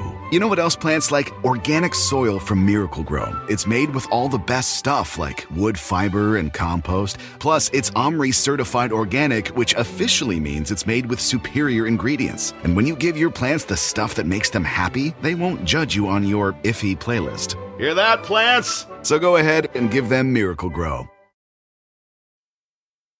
Mom, I got the job in Manhattan. Do you have a warm enough winter coat? What about your car? I'm selling it with Kelley Blue Book Instant Cash Offer. How? I enter my license plate number, miles, condition, upload photos, and boom, an official cash offer from a local dealership. A cash offer instantly. Oh, did you call Aunt Stella? She's right there in Massachusetts. Mom, I literally just got the job. Not everything is as simple as selling your car with Kelley Blue Book Instant Cash Offer. Price it, fix it, trade it, sell it, KBB.com it.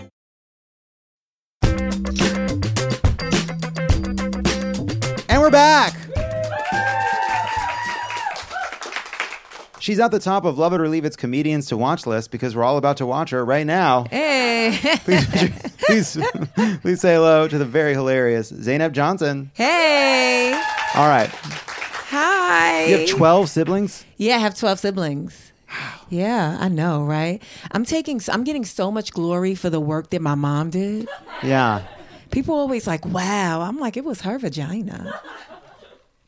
You guys clammed up at vagina? I didn't. How many of them do you genuinely like?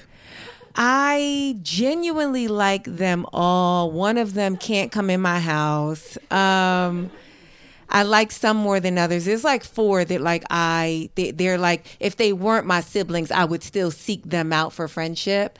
But then there's like three that I'm like, you lucky you my sibling. Mhm. You You, know love but don't like them. I mean, I, I like them, but I would not. I like them in a forced environment. Right, sure. You know, like I recognize qualities that they have that are good, and I like that about them, but they don't quite gel with my personality at the highest level. You know?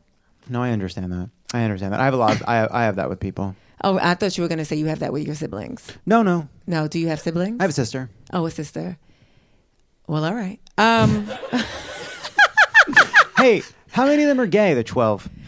uh, we don't know, but I mean, we speculate. Like statistically, we have the numbers, right? Right, for sure. But the Yeah. odds of it being z- being zero is are small. I think. Uh, Well, well, right now, if there is someone there in their closet, if there Oh. is, you know, sometimes I look in the mirror and say, "Is it you?" Oh, you think you're gay? Uh, I mean, y- it'd be a fun choice. Oh, you think it's a choice? End the show. bring in, bring in, bring in the glad, bring in the glad so- soldiers. I know, I know, I know. Come get me, throw me away. Now, let's say uh, all of a sudden, you know, a, a, a, a door from the future opened. And, Yeah. And someone said, You need to tell me right now which of your siblings is gay or the universe will collapse. I'm sorry, I'm not good at coming up with things on the fly. but would you have a guess? Would yeah, you have gun you, gun to my gun head. to your head? I didn't want to do a violent version, so I tried to come up with a non-violent version. But then you're right. Gun to your head. Yeah, gun to my gun head. to your head. Which of your siblings is fucking gay? Yeah, because if it's somebody from the future and they're like, "Which one is gay?" I'm gonna be like, "Wait, you're from the future?" You know, we'd get sidetracked. no, I did a bad job. Yeah. I- uh, okay. I'm sorry. So, no, why? Don't apologize. Um, I would say, and this is totally, this is totally the stereotypical answer, but there's so much evidence to back it up. But like, so you know, hey, She's so mad at me. you were watching the Republican debate. what's up? All right. Aw. There we go. Um, Thanks, Ben. um, I would say that it's my criminal brother. Oh, Yeah. Would, is that is that? When did he earn the moniker criminal?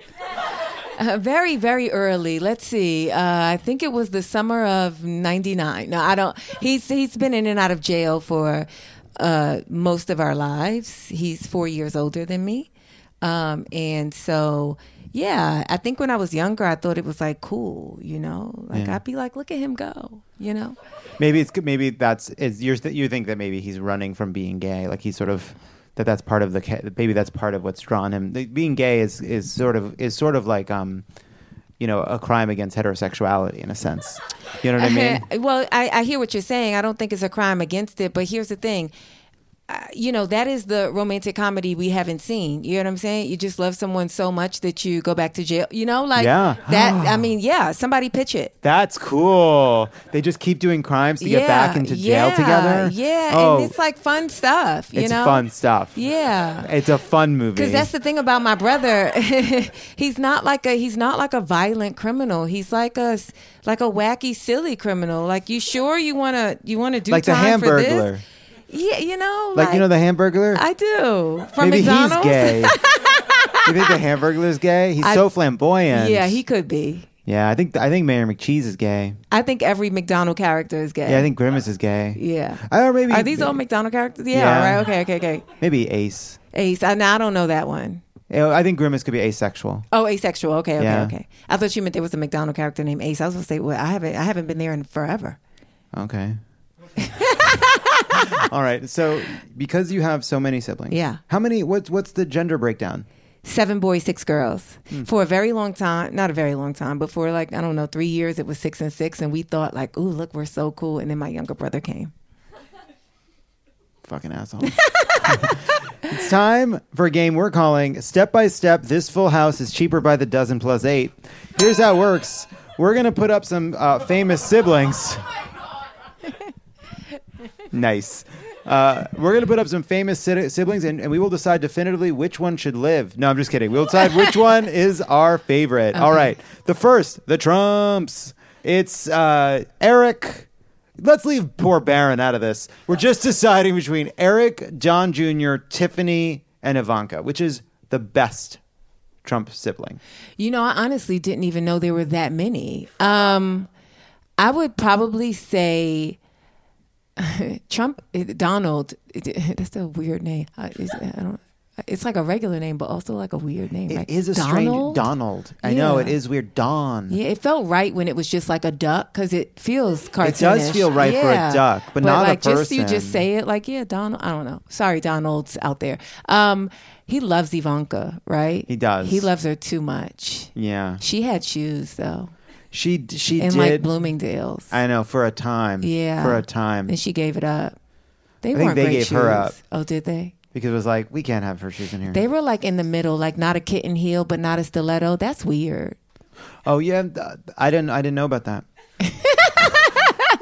Which one? I think Uh, Tiffany is my personal choice because she's the most outside of the whole thing. Yeah. And you know that like a couple glasses of wine, she's funny about the whole thing. You know what I mean? Which one is Tiffany? She's the one all the way on the right. Uh, she's she's the one With the blue dress? and she sang songs, and her songs are available on Spotify, and it's a treat because they, it's, you know, they don't work. Yeah. Yeah, she does look like she could be a member of the band Danity Kane. Well, you know, Don, because the, the Don Jr. Uh, dated one of the Danity Kane people. Did he? Right? Anybody? Am I remembering that correctly? Anybody? Wait, these are all Trump's kids? No, no, no. Some of I them are. like, some had of them are no strange. idea. There's well, Jared Kushner's up there. I don't know who the two little ones are. Maybe they're children of one of the children. It's like I just see white people I don't know. This is in front of flags. The correct answer is Tiffany. Next up, the Culkins. Oh. We have Macaulay, Kieran, Rory. Are there any others? That's it. Oh, and then there's also Dakota, Quinn, Shane, Christian, and Jennifer. There's a lot of fucking Culkins. Yo, there's Well, so many. I think we just have to choose our the best between Macaulay, Kieran, and Rory. um, is Rory the one with the long hair? Ooh, very kind of severe, but but interesting. Yeah, I'm gonna But choose. in- I'm gonna choose. uh, Okay, okay, no, no, no, no, no, no. I was gonna choose Rory because he seems like the coolest now, but I'm gonna go back, throwback. Macaulay Culkin, The one who Michael Jackson. but Yeah, let's just do. Yeah, Macaulay. Come It- on. Home Alone. Ah, like let's just do it. Let's just let's just give credit where it's due. Um, when I was a kid, my father got a laserdisc player. Yeah. And we had one laserdisc. Yeah. and it was Home Alone. Really. Laser disc. It was a giant CD. It was like a CD comically big. Yes. And they were and and you had to flip it to watch the second half of Home Alone. That is so funny. But you know what? What? Home Alone is a fantastic movie. Yeah. And even as an adult, if I'm, i- you know, in a middle sit, like middle of America, say I'm in a hotel room and it comes on, I'll have a hard time leaving a hotel room. No, I love the film. I do think that it's a lot of trouble to avoid paying a deductible on home insurance. You Yeah. know, because you know they had a good umbrella policy. Yeah. They're very serious people. They had a lot of plans around the vacation, lights on, lights off. Was, they were they were that was a very they were very on top of their shit. Yeah, but it, Home Alone took place in Chicago, right? Mhm. That makes a lot of sense. You think? Yeah, Yeah, I do too. just the coldness. Next up, the Williams sisters. Oh, ooh, I don't. I think it's hard to decide. yeah. I remember when I was a kid. Okay. And the and Venus first came on the scene. Mhm. And I remember the craziest thing I've ever heard a person say on television, which is Venus Williams was destroying, just winning, winning. And the dad gave an interview and he said, Her sister's better. and everyone was like, What the fuck? What do you mean the sister's better? And then then Serena came. Isn't that cool? Yeah. What a confident dad. Yeah, that's such a different telling than they did in the movie. Uh, it's like Serena was like trying to play, and he's like, "Sit down, it's Venus's turn." Uh, in a movie, yeah. But here's I'm gonna go with Venus. I love them both, but I'm gonna go with Venus, and this is for completely selfish reasons. When I post stand up videos or anything, uh, like any any su- like anything about me succeeding, she comments and like, "What? Yes, I believe she follows me. Venus Williams is a f- is in your is in your fucking Yeah, internet. like she congr- she's like, yeah, if I'm like, you know, comedy special comment, she's like, can't wait. If I post like some award, she's like, you deserve it. Like she's like, this is great. I love congrat. Like she's so tennis anyone? I right. That's cool. I know. Wow. Ah. Venus Williams. I know. Even the name, like Venus Williams, it's like It oth- it's like a, on another plane. Yeah, it's like that person from the future that comes out and asks me, If your brother's gay, My brother's gay. what a weird question for someone from the future. I have to know why. if you know, if you don't know, why would I know? You're from the future. My thing didn't make any goddamn sense. If people in the future don't have to ask us questions about the past, we have to ask them questions about, About the, the future. future. You would say to this person before you go, "Is my brother gay?" Yeah. The you know the one, the one who does the fun crimes. yeah. And oh, by the way, you look just like Venus Williams. Oh. Hmm. Josh and Benny Safdie. Don't know who. No, we can't do that. we just had him on the show. Oh wow. 12 siblings. Yeah. Wow. Yeah. I just have a sister. You know what? I used to want to be the only child. When I was a kid, that was probably the thing that I wished for most. Like at like when I, you know, when I wasn't getting my way or when someone read my diary or when I went in a room and shut it and realized my three sisters were in there too. You know, I was like, "Oh, I wish I was the only child. It would be so much better." But now as an adult, I just love having a lot of siblings. I love it. I love it. Yeah, that must have been so hard at times. Yeah, especially since we were poor. But let's not get sad. But now you're glad you have them. I'm really glad that I have them. Like we tell stories. like we we reminisce about things that only we experience. Like we know our parents, the same two people, in like a very different way. I'll tell a story, and my sister would be like, "Oh, that's how you saw it." Well, for me, it was like this, and I'm like, "What?" Well, it's also because eh, with 12 siblings, you're also knowing your parents at such different ages. Yeah. And you're very different. You know, I don't know what the, the range is, but, you know, a 25 year old versus a 36 year old, like, that's Yeah. a very different person. Yeah, the- raising kids. Yeah, the biggest difference is um I think it's like 22 years is the biggest age. 22 Yeah, from the youngest to the oldest. My my mom was 22 or maybe 24. My mom was 20 when she had my oldest sister and she was 44 or 46 when she had my youngest brother. That's pregnant a lot. When my mom went through menopause, okay, okay, this is this is this is sidebar. So apparently, the more pregnant you are, like the more years of your life you spend pregnant, it pushes off menopause. Oh. And so while all like the- earning stars at Starbucks. yeah. and so I guess my mom's menopause was pushed so far off that when it was happening, she was like, "Oh, what is this?" And she was older than everybody else, have like having menopause. And I was like, "I think it's menopause." And she was like, "No, that can't happen to me." I'm like, I felt so bad for her. That's so interesting. Like the Yeah. body's like, I don't know. Let's wait a little longer. Yeah. This this this lady keeps making kids. We don't. There's there's this up. We can we can get some more miles out of this one. Yeah. You know. Yeah. It's like she was like like just turned 60 and was like, somebody somebody cut the heat. Like she was and I was like, this seems obvious to me. Why don't you know? Interesting. Yeah. Interesting. Yeah. Zainab, thank you so much for being here. Thank being you here. so much. Go watch Hij- Hijab's off on Amazon Prime, and you can catch her in the latest season of Upload, also on Amazon Prime. When we come back, it's time for rants. And we're back. Before before we get to some rants, does every new poll make you want to crawl under your desk and get into the fetal position? Then check out our new subscriber series, Polar Coaster, hosted by none other than Dan Pfeiffer. Big get.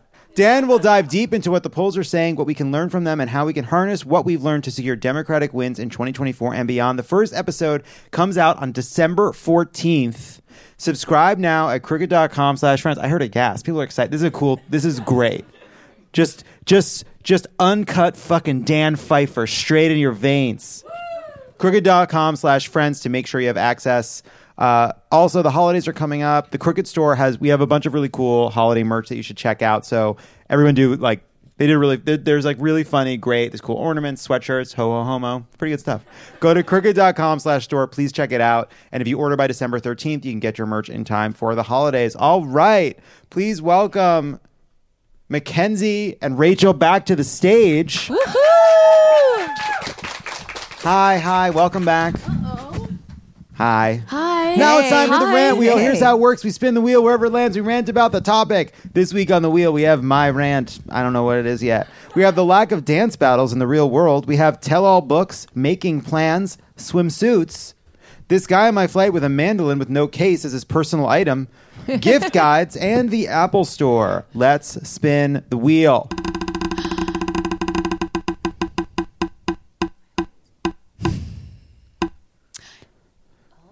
It has landed on swimsuits, I believe, suggested by Rachel. Yeah, that's me on a big time. Okay. Uh, it's very hard. Swimsuits in general, they're not the right material. They're too sticky to your body. And especially if you're masculine and thick at all, every swimsuit that I've ever put on in my entire life looks me dead in my eyes and goes, You're a pretty little bitch, aren't you? and that's painful. And I don't like that. Also, swimsuits, I don't know if you guys have known, but like they're trying to get better. Like there's queer swimsuit brands that are trying their best to like kind of mask them up, but they still look like you're swimming, but it's prohibition and it, we haven't fixed the issues yet. We haven't done it, and I don't like them at all. And I want a 14 piece tuxedo made out of neoprene, and nobody will make that because everyone's a coward. So I like that when you mentioned prohibition, you kind of did a Charleston finger. You did. You did noticed that. That you Yeah. really kind of went into it. It was It- so cool. Yeah, whenever I think prohibition, I do have that like kind of black and white song see, that they yeah, use. Yeah, that voice. I don't know what it is. the talkies. The talkies. They're talking now. Yeah. when all those movie stars found out that people didn't like their voices. and they're like, I don't think talking is necessary. I'm like, all right, that's your problem. Let's let's spin it again.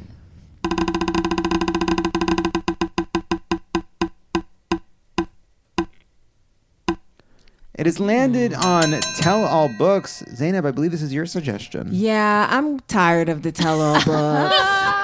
I know everybody is. I mean, listen, there were a lot of reasons to get the actors back to work. Tell-all books was at the top of the list, right? It's like we don't want to know. I actually read um, Britney Spears's tell-all um, book.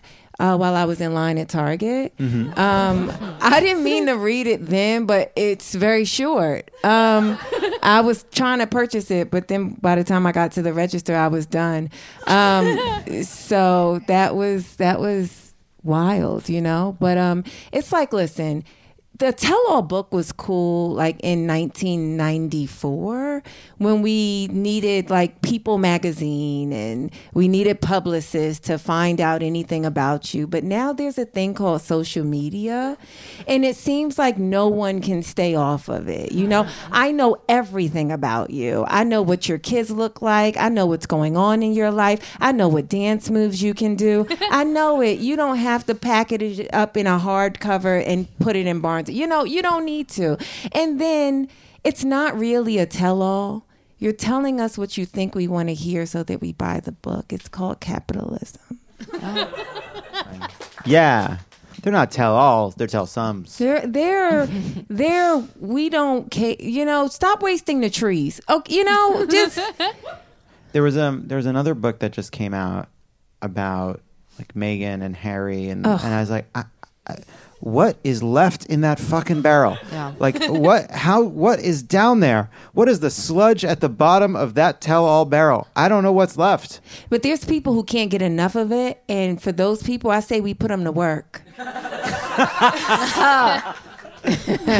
want to get carbon emissions down. Let's get a Yeah. Turn a crank. you want to read that book, that's fine, but you're gonna turn this crank. Let's spin it again.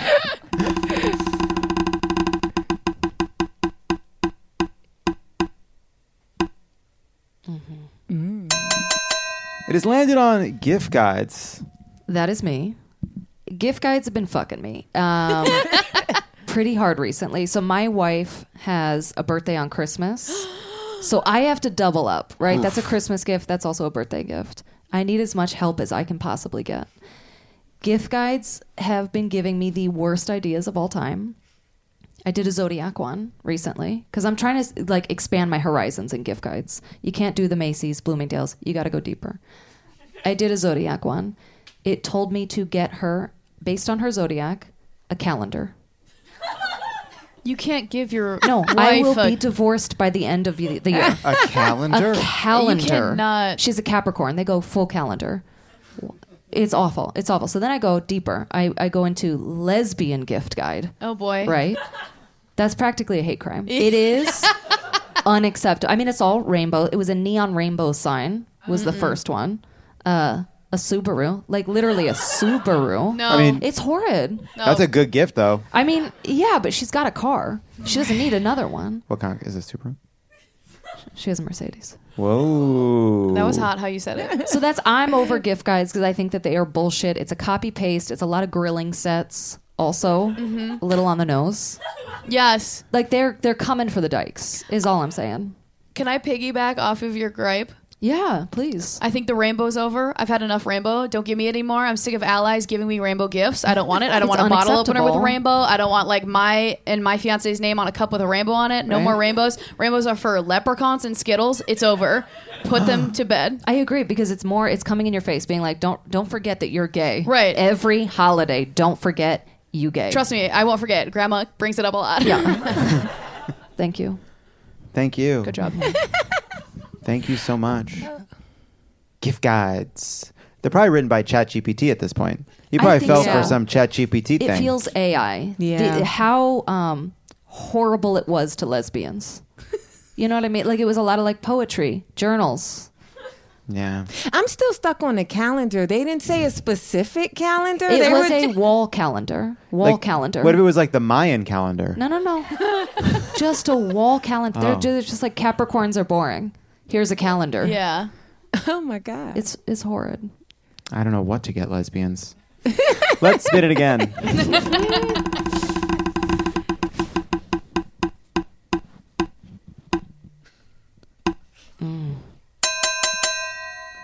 And now it's time for my rant. I have two rants. Here they are.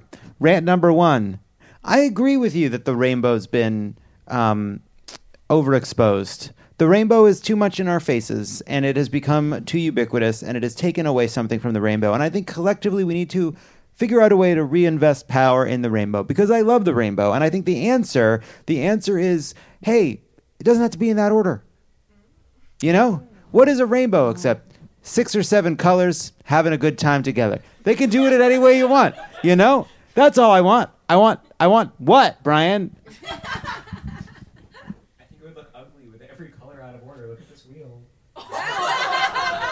But the real rant I want to make today, the real rant, and this is something that's genuinely been on my mind. So I decided I wanted to um, spruce up my bedding. I was like, I am going to do. I want to get a new duvet and new new new shams. I believe is the term, and pillows and a blanket. And I was like, I'm going to do it fucking right. I want to make my bed look cool, like a like a like a bed in the like a bed from the movies. You know, like a crate and barrel bed. You know, where and the thing about it that I have found is it's impossible because there's too many. There's too many things to choose between. And if you go look and you're like, oh, you know what I want? Like in my mind, like when I was a kid and you wandered around like Bed Bath and Beyond, may her memory be a blessing, or IKEA, and they'd have the beds made, and it was like the bed from a fantasy life, a, So another fluffy. world where there were so many pillows. It was like pillow, pillow, pillow, pillow. And as a kid, I thought that was like that must be what a bed is. Like that's what the cool, that's what a bed of, for, of a of success looks like.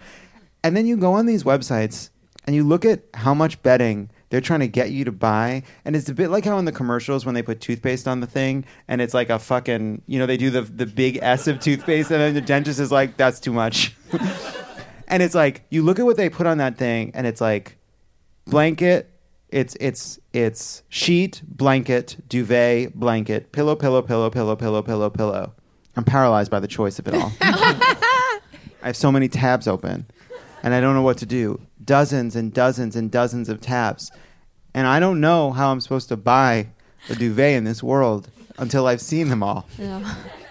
And I can't find them all because every time you start looking, there are more. And some of them you think, is this going to is this what a, is this what is this re- is it dignified and refined or is this a child's bed? Is this is this maximalist or am I a fucking clown? Mm. And then you see everyone on TikTok being like navy sheets, and it's like oh. I'm not going to get navy sheets, but that's a thing. I'd go Tommy Bahama. Tommy Bahama, little classic. little beers, Yes. little palm trees. Yeah. Mm-hmm. I don't know what to do. I'm confused. Zainab's like, no. Yeah, no. But I'm like a white bedding type of person. Oh, yeah. that's awesome. Now that is luxury. Oh. That's status. That's like a that's like a fancy hotel. Yeah. Is that the answer? That's Four Seasons. Go white. clean. Yeah. Go white and clean. Yeah. oh, maybe that's the problem. When you picture, close your eyes and think of a bed.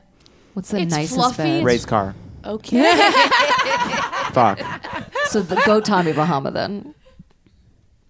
And I do like rainbows, and I was hurt by what you said. so sorry. But isn't it strange that when I see like a rainbow printed anywhere, I do think, you know, gay. But when I see a rainbow after the rain, I don't. Oh, but those ones are gay too. I, I, I'll take it. but am I the only one? Do, is I look up and I think the fags can't have this one.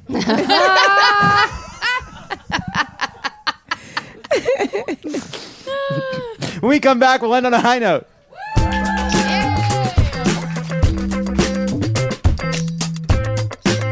And we're back. And now, because we all need it, here it is the high note. Hey, Lovett. This is Brian from Rochester. I lost my dog in July. He was a French bulldog named Diego. He was super obnoxious and farted all the time and wasn't really a dog, but I loved him. I didn't think I'd rescue another or have another dog. And then over the weekend, I adopted or rescued a Portuguese water dog slash poodle who is love my life. He's an awesome dog and he jumps in. We just at the lake. But anyway, uh, he is a porty poo, not a porty doodle. Just want to clarify that in today's episode. Thanks, Lovett. Thanks, Crooked. You guys are awesome. Hey, Lovett, and Kendra and producer Brian and all the rest. Um, this is Lindsay. I'm just calling uh, to leave my high note. Uh, three years ago during the pandemic, my wife was, uh, then girlfriend was diagnosed with breast cancer and she's had a series of recurrences or uh, one recurrence and a bunch of uh, surgeries. Anyway, we got married a year ago. Actually, first we got married in Massachusetts just in case uh, Florida uh, decided that they didn't want to recognize gay marriage. Then we celebrated on December 17th with all our nearest and dearest in Miami. So we are celebrating one year married and one year hopefully cancer free this time. Um, y'all have been there standing next to us at every one of these milestones and thank you for all that you do and for all the joy that you bring and uh, let's get out the vote for 2024. I love it. I'm Jupiter of the band Stuffy Doll. You guys were kind enough to have one of my songs on uh, in your Out of the Closet Into the Streets era. I was the screamy one. Um, uh, my highlight is that I just released a new album, Ganymede Gives Up the Ghost, featuring the incredible Riley Silverman. It's all about being trans and disabled, and it has done so much better than I was expecting or than most of my other albums have. And I'm just thrilled that everyone is enjoying it. Thanks so much. Love the show. Hi, John. My name is Raymond, and uh, I just went to your Phoenix show last Thursday, and it was amazing. So thank you for coming. My high note is that uh, I am an alternative high school teacher in northern Arizona, and uh, we have lost two principals in the past six months, and it's been really rough for our school. Um, we teach a lot of Indigenous students and um, generally underserved communities, and, and kids uh, go to our school. And this week we have finally a new stable principal who is awesome and compassionate and believes in restorative justice um, and is going to do awesome things for our kids. So um, it's wonderful that we can get back on track and resume teaching and helping our students um, to be better humans and to learn that there are people who really care about them in the world. Thank you for doing all you do. Hey, Lovett. This is Andy. I am driving over 2,000 miles between my work schedule and between Alaska and the border in Washington, and I'm thinking about how nice the Canadians are if Trump gets reelected. Yeah. Don't forget, Mary Peltola, our first term congresswoman in Alaska, uh, first Democrat, 50 years. She's awfully lonely in our purple state. Um, pro fish, pro choice, support Mary Peltola, look her up. She needs your help. Uh, we love some people from the lower 48 pitching in. Thanks. Thanks to everybody who shared a high note tonight. If you want to leave us a message about something that gave you hope, call us at 323 538 2377. That is our show. Thank you so much to Benny Safdie, McKenzie Goodwin, and Rachel Scanlon, Zainab Johnson, and Ryan Grim. There are 331 days until the 2024 elections. Thank you all for coming out and have a great night.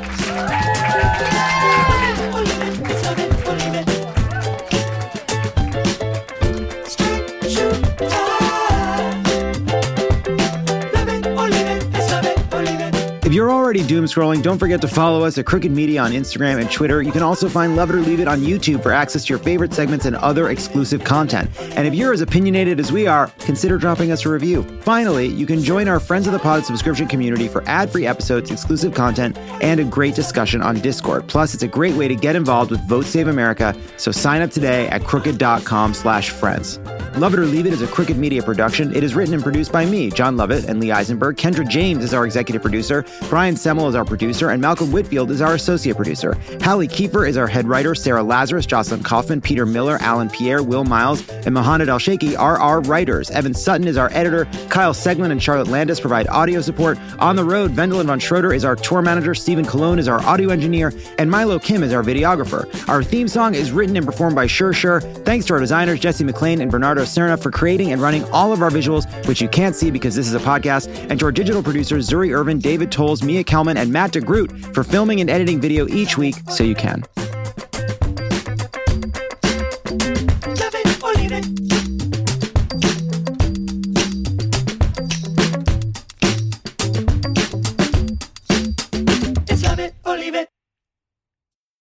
Your home is your place of peace. It's clean. It's welcoming. And it's definitely not crawling with invading insects if you use Ortho Home Defense Max. Use it indoors on non porous surfaces to treat and prevent cockroaches, spiders, and ants for up to 12 months. So your home can stay your place of peace, your work from home office, and your family's headquarters. Kill bugs inside, keep bugs outside, and love your home. Visit ortho.com for more.